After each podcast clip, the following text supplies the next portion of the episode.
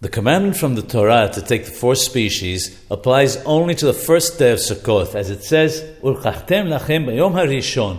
You shall take for yourself on the first day. In the Beit HaMikdash and the temple, it was observed for all the seven days of Sukkot, because it says further, "Usmachtem Hashem yamim," and you shall rejoice before the Lord your God for seven days. After the destruction of the Beit HaMikdash, Rabban Yohanan ben Zakkai instituted that the Lulav and Ethrog should be taken all seven days of the holiday, even outside the temple. This is in memory of the Beit HaMikdash.